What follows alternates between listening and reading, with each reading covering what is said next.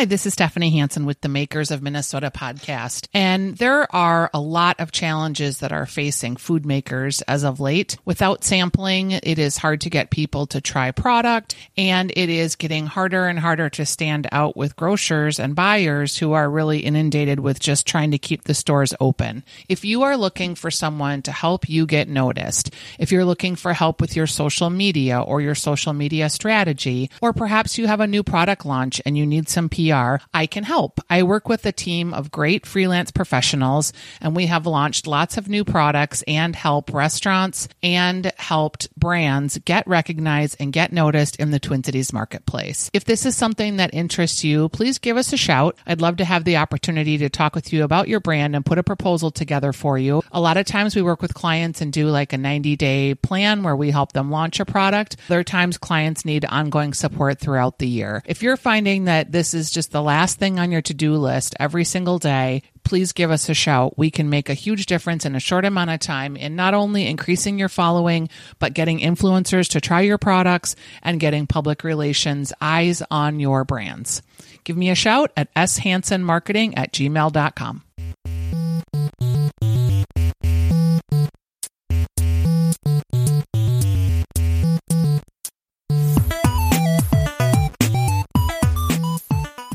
Hi, this is Stephanie Hansen, and you are listening to the Makers of Minnesota, where we talk to cool people doing cool things. And I love the food space, and I tend to talk to a lot of entrepreneurs. And I'm here today with Casey Kai, and he is the founder of K Mama Sauce. We started out the call uh, kind of offline, and you were like, "Hey, how's it going doing social media in the world of COVID?" I'm like, "Well, like you would expect, it's been challenging.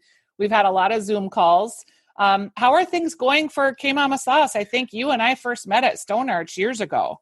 Years, yep. I think it was 20, I believe maybe it was 2016 or 17, but um, yeah, it uh, feels like decades ago at this point uh, under COVID. But things are going well. You know, I think um, this is this is a little plug, but we are also coming out with um, uh, a documentary. It's a very short film that um, a nonprofit Korean American story did on us. Um, it's profiling Korean American businesses around the country, and they wanted to see how we did business under COVID. So that's actually um, that's a plug for next week, um, the 16th. It comes out on their website, but it, it really does highlight. We you know we've we shot a ton of footage um, of us working in the office um, with masks on uh, if there's more than one person. So that's that's been a huge huge deal. Is it's no argument if you're going to be in the office, and majority of people aren't. Um, I've I've asked everyone to just work at home, and we've had to make those adjustments. But if for whatever reason we can't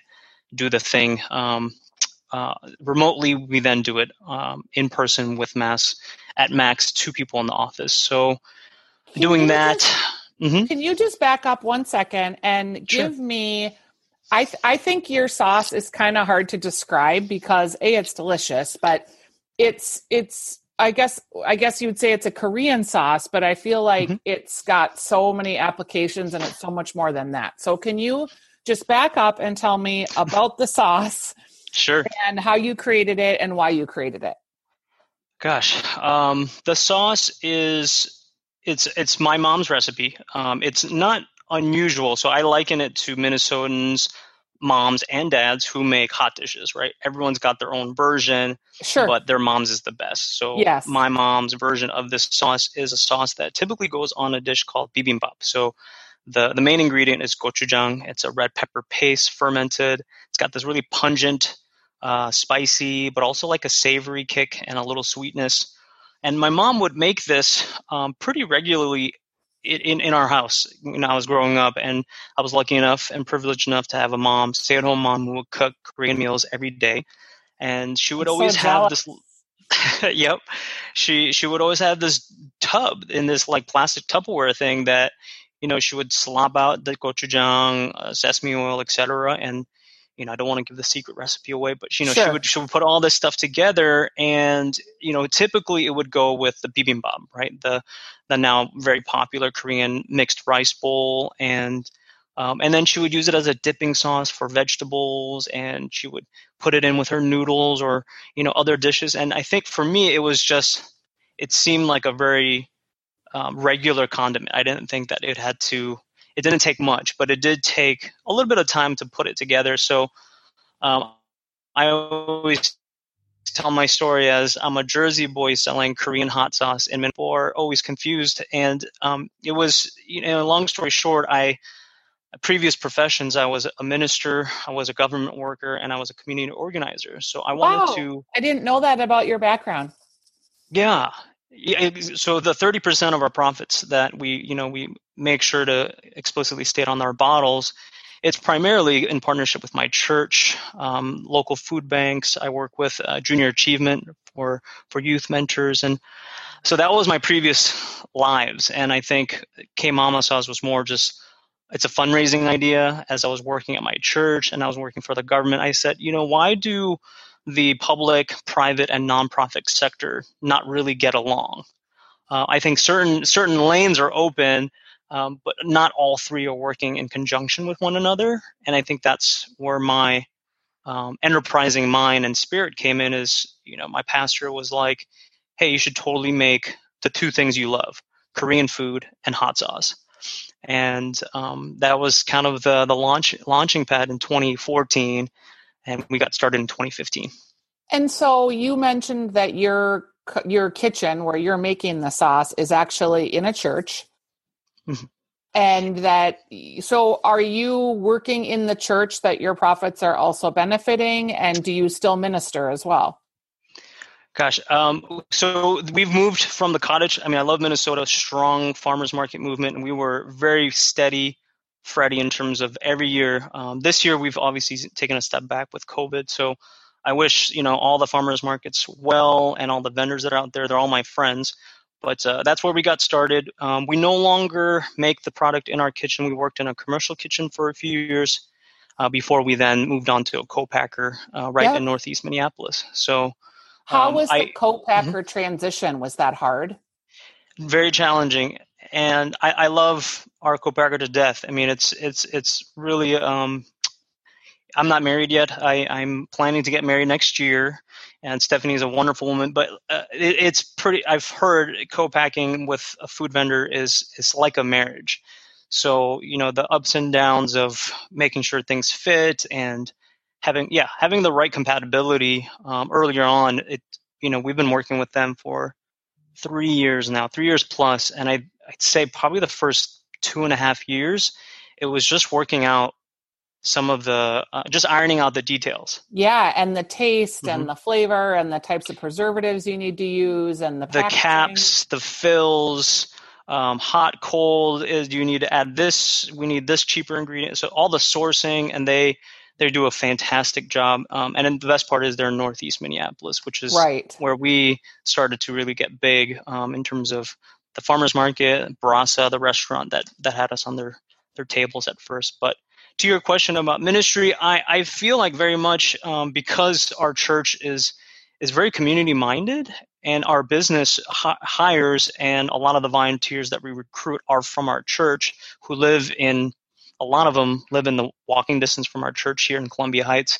Um, it's it's it's a community based and community supported business, um, and I you know th- this is kind of a humble brag, but Ben and Jerry's is a, is a huge inspiration, and um, their social mission director um, is one of my advisors because we're we're wanting to grow into a social business as well, and just having that in mind, how how do how do we impact community more than, of course, uh, you survive and thrive as a CPG, um, and that's that's you know the name of the game. You have to make sales, you have to uh, be out there, but um, yeah, having more of a lasting impact, especially in the community. So um, we've we've yet to really start to um, find the deeper partnerships um, with regards to our profits, but you know we do a lot of um, permaculture on our grounds here at the church. We uh, we work with you know obviously um, local labor and and hiring the, the types of ways the initiatives I guess if you want to call them uh, that we we strive to implement. I love to hear that because I buy your sauce and I was delighted when I saw it. I guess at the beginning of COVID, kind of right at that early time frame, I found myself at Target. And there mm-hmm. you were on the shelves at Target. I was like, oh, this is a big deal for him. That's so exciting. So you guys Yes. have really expand. Are you also selling through Amazon and Whole Foods too? Yes. So, um, great question. The timing couldn't have been more perfect. We've been working on trying to get into Whole Foods for the longest time, and you know, it, their ingredients standards are really um, stringent, as they should be. Right? They want the best quality, uh, best sourced product in terms of sustainability, uh, and all the way through. Um, so for us.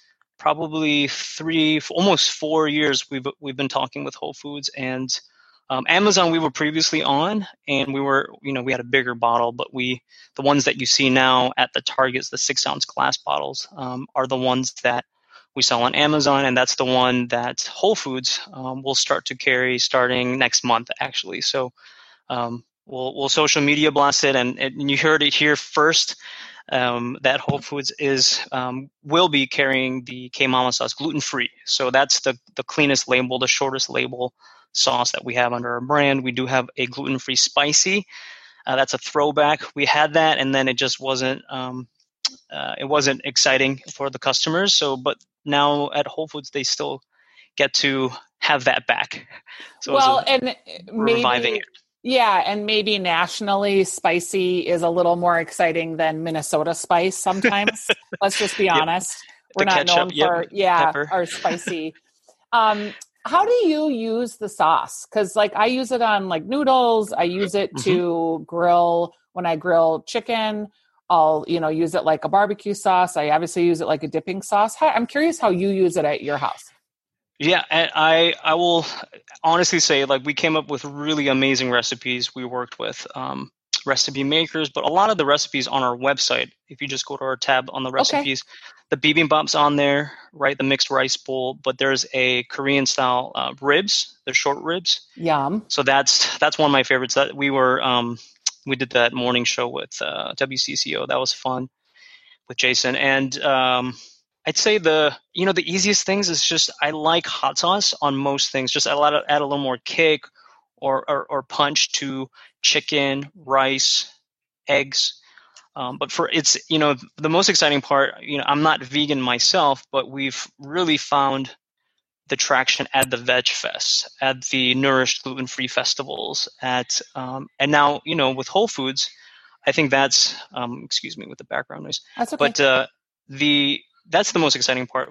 I've never meant to create a clean label gluten free non-GMO sauce, but it was it was truly the feedback of the people at all the farmers markets that we used to go to that were like, hey, it'd be nice if we could have this flavor to also then have it cleaner. So I, I love seeing it on um, stir fry. I mean, there's there's not enough stir fry to go around. Broccoli, sugar snap peas, you know, uh, asparagus shoots. There's just so many fun things you can do. When you um, think about COVID and how it's impacted your business, I feel like you guys were really on a roll. And Mhm. has that slowed with the inability to sample? Y- yes and no. I, I, I think food business, you just cannot convert. You know, you're not just going to convert new com- new customers, but you can't really get the feel of the company without. A lot of the times, it's either me or a few other people on our staff that they remember. Right, the sauce is good. Right, there's a lot of good It's sauces great. out there. Yep. Thank you. but it's it's it's like oh, uh, you know, a lady calls one day and, and leaves a message and says that young lady who was sampling, she did such a great job, um, and the sauce is great. How do I order more? Or this young man was there, he was so nice, and I, I don't see it in the same store anymore. For for us, the sampling is part and parcel of food business, but you know, I think the landscape is changing um, and the adjustments for us were not as um, I guess heart wrenching. They're not they're not like gonna break break us, make or break us in the sense that we were already on Amazon, we were already doing the website sales and collected you know the webs the emails over the years. And granted, it's not you know hundreds or tens of thousands, but it's it's enough for us to then be regularly in the target. So thank you for noticing us there. And that's I think where um, like kind of the perfect storm came, which is people knew us enough at Targets, or they seen our brand around, where they're like, "Oh my gosh, it's so cheap," or "It's so good."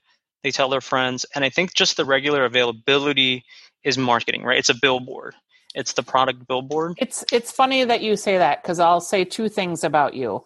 One is that you seemed early on in working with you through different we I do the Stone Arch Festival programming for mm-hmm. the culinary arts market. And you yes. did two things that I thought were really smart. Number one, you really clearly understood how to sell your product. Like you hmm. were amazing at standing there and selling your product. You had it down. you. you were you were personable. You were gregarious. You did a lot of sampling. So many times when mm-hmm. someone comes to a festival and they don't sample because you know people just want free food, I'm like, you're missing the idea here because mm-hmm. you're there to hopefully break even is a yes. great goal, but you're really yes. there market so that when I walk by Target and I see your product on that Target shelf, I know I've seen you at Stone Arch. I know I've met you. I know I've seen you out and about.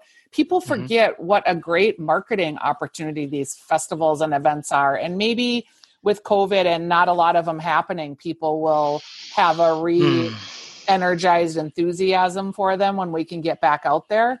Um, yes but you just did such a great job of selling the product but i also knew that you saw it as a marketing opportunity it, honestly we we were mainly like I I've, I've had arguments and fights about this with my partners with my staff is why are we doing this event or you know and a lot of times when i did them because it's my own time and you know it's it, I, I cover my own costs so it's I I make money for this, but our staff typically it, it was close to even, but many times we lost a little bit. But how do you know? You know, in the in the world of data um, collection, right? The the the impact that um, an event has, and I think I think you're absolutely right, Stephanie. The the events are like I, I grew up very social, and I grew up in and I, de- I do have some sales in my background too. Is people remember you know they have a feeling to an event they have a feeling to the state fair you know i, I just ordered crabs um, my sister sent me atlantic crab and you have this flood of memories that are associated with that and i think the pleasant experience that you get not just with the food obviously that's really important but the the whole experience i think that's what you're speaking to stephanie um, is yeah i knew that there was greater impact than just the the, the bottom line um, and it you know there's there's a way that it can it's a double edged sword too, right? If you um, don't have the right personnel, you don't have um, the right weather. Sometimes it is you know there's there's fluctuations in that too, but I think there's a lot of impact that you you get out of just being out there, right? And of course, if you sell the sauce, that's that's the most helpful. But um, I still remember people who are like, "Hey, I met you at the Stone Arch Bridge from 2016, mm-hmm. or I met you at you know Grand Old Days, or I saw you at this one local co-op sampling, and it's it has a lasting impression that you can't just you know X amount of you know sales conversions ROIs um, in a world where it's it's purely data driven. I think people too want to support local people. They want to support people they know, like your face is something that we're like, oh, I remember that guy. I've seen him around. Are you feeling like um, now is a good opportunity to be a person um, of color in terms of the food space? Is this in in all of this racial injustice that we're experiencing? Mm. Is there a bright spot for you as an entrepreneur? I appreciate that question. Um, I think it's it's always been on my mind. So I've you know before the the murder of George Floyd and all the the protests. Um, yeah, I mean, I'm a middle color. I'm a lighter skin color person. Um, so I, I I do have some privileges, but you know there are still disadvantages obviously for POC um, to start off any business, let alone the food space. Um, and the food space is, as you know, it's probably one of the most cutthroat CPGs out there. Um, I don't know the tech space, but I know food having gone to all the different um, fancy food shows, Expo West, like it's a circus, as you as you probably um, guess and know. It's so it's challenging. I think um, how do I present the brand authentically? So I am Korean American. I'm second gen. So I didn't immigrate here, but my parents did. Mm-hmm. So that's a specific experience. Uh, and at the same time, you know, there, there's a history of making excuses for, you know, pulling the race card. And granted, my sauce is called K Mama sauce. So it's talking, it's referencing about an authentic flavor that I grew up with as um, as an American, uh, Korean American still, and I think that was. Um, I think it's easier now to be uh, to to say that you know what um, there are nonprofits out there who are willing to help, and, and I and I will say um, in the last three four months i'm you know just seeing the ceo of Lowe's the the you know the um, fedex giving out grants to small businesses particularly poc it's it's great. I, I wish they had done that pre 2020 you know it's right. it's um there are yeah there's so many cultural linguistic challenges to start a business um, but i'm so inspired because you know the the african community here the Hmong community um, I see them leading the way. And um, there's also obviously lots of uh, white majority nonprofits or, or founded pro- nonprofits. So we actually are just starting um, accelerator. It's it's it's a social business accelerator called Impact Skew. So you might have seen that kind of going around LinkedIn, but um, them and a few others. I think it's Lunar or Solar Arts, but they there's um, Lunar there's Startup. Yeah, lunar startups. Thank you. Yep. Thank you, Stephanie. They, you know, it's it. They're trying to really um, enter into spaces that are underrepresented, um, whether it's African Americans, Asian Americans, Latino, uh, and um, so I, I very much appreciate the most recent efforts, but I also appreciate those who have been just so steady, um, advocating for um, people who have a harder time entering the food CPG space for sure. Yeah, and getting you know money for your businesses and getting investors. We're talking serious stuff now, Stephanie. Mm-hmm. Loans. You know, I, I, you know, I'm a man, so I, I identify as male. So there's a lot of privileges. You know, I was on a panel with all women who said I've reached out to banks and I've been denied 30 times, 50 times, and I and I thought it was hard with like four yeah. So just you know, and like, um, and, and that's just the reality of of some of that space. Yeah, and you only know what you don't know. Like you know, your 4 mm-hmm. times was heartbreaking for you, and yet. Mm-hmm. I I've had uh, the two gals from Urban Growler on the program, and they have a brewery yes. and a restaurant, yes. and they b- both gay women, but they I think they got their loan from their bank on like the thirtieth try just something and they had a mm-hmm. really solid business plan like you go to you go to your mentors and you get your plan together and then the ironic thing about the whole part of it to me having had a bank loan is you get all done they tell you your business plan's awesome your your concept is proven. We even had profit that we could show. And yet wow. they were like okay so we're going to use your house as collateral. You can oh like sign gosh. right here. And i was like wait a second. I've been going after this for two years to have you tell me that i can put my house up as collateral. I could have done that two years ago. It's called a mortgage loan. I could have loaned right. myself the money. Why am i here? It was just Seriously. very frustrating experience. Oh so sorry to hear that. Gosh yeah yeah just, and mm-hmm and I, I am not even at the investor conversation. We're we're starting to talk about that in the impact skew that that will start here in August, and a lot of the founders are women or POC, and I think I think you hit it right on the nose. What you don't know, you don't know, you know, and I think that there, you know, it's not so much affirmative action. I think there's a there's a way you you level the playing field. You you you make it an even race, and I think that's right? I think that's the part that's really challenging is man, are my personal connections are not as wide as someone who grew up in Minnesota. It's yeah. just a fact.